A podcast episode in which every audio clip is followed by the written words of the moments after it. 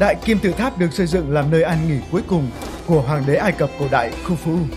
Theo truyền thuyết, nhà lãnh đạo người Pháp Napoleon đã đi vào Đại Kim Tự Tháp và khi quay ra, trông ông run rẩy, mặt mày tái mét. Ông không bao giờ tiết lộ mình đã nhìn thấy gì bên trong, nhưng dù có là gì thì nó cũng đã ám ảnh ông đến hết đời.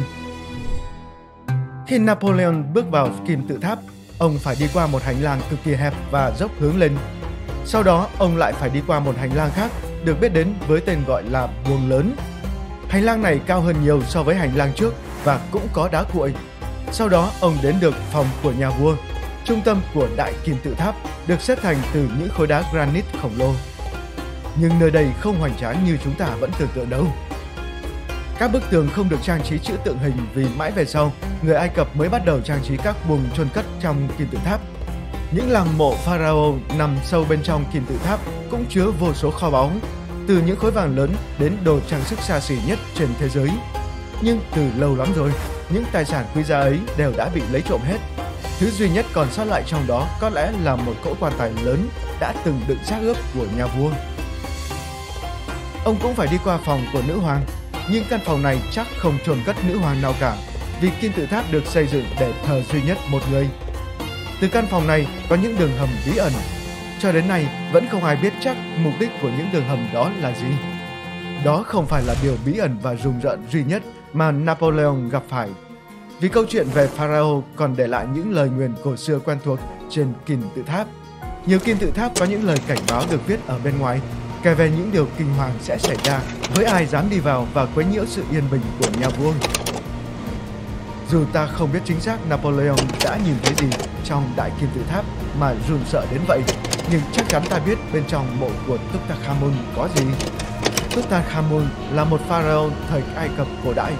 Khi lên ngôi vua, ngài mới chỉ được 8 hoặc 9 tuổi. Ngài đã trở thành một hiện tượng văn hóa khi mộ của ngài được khai quật gần như toàn nguyên vẹn vào năm 1922.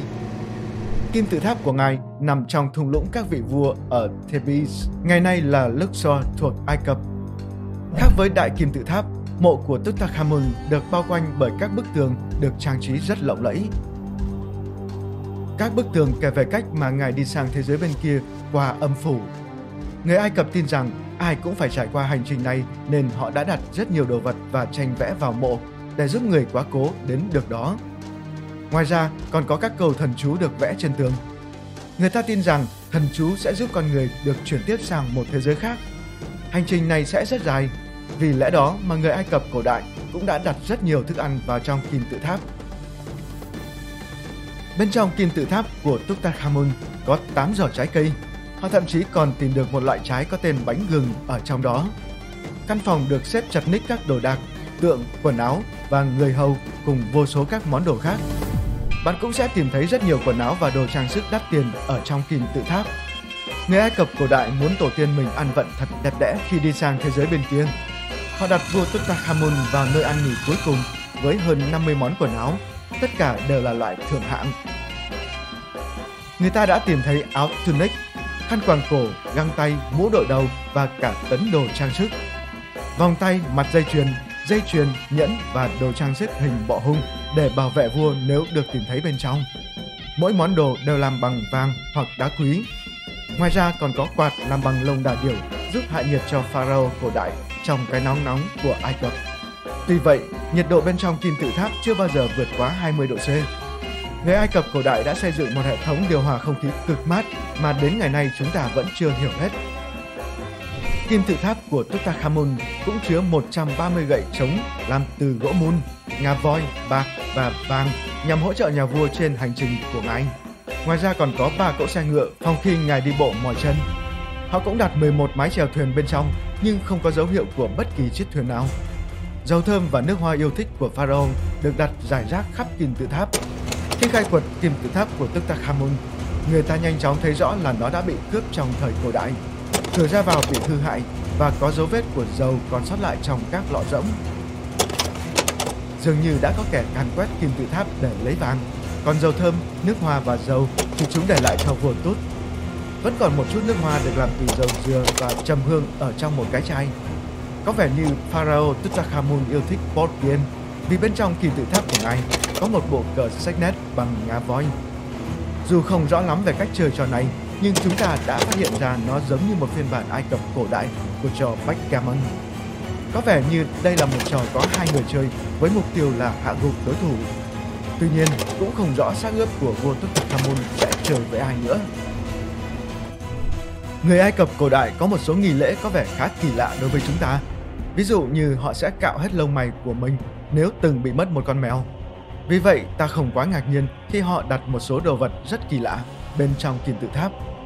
Các nhà khảo cổ học đã khám phá ra một bộ sưu tập xác ướp mèo và bọ hung trong các kim tự tháp có niên đại hơn 4.000 năm. Bộ sưu tập được tìm thấy trong các kim tự tháp ở Saqqara, phía nam Cairo.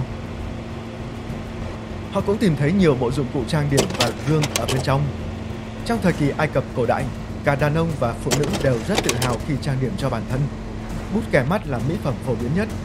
Phiến đá Rosetta là một trong những khám phá kim tự tháp tuyệt vời nhất mà chúng ta từng có. Chính Napoleon Bonaparte và đội của ông đã tìm thấy nó. Đó là một phiến đá granite đen có từ năm 196 trước công nguyên. Nó được xếp lại bằng tiếng Hy Lạp, chữ Ai Cập cổ và chữ tượng hình. Khi được dịch lại vào năm 1822, lần đầu tiên chúng ta có được chìa khóa để hiểu chữ tượng hình của Ai Cập cổ đại.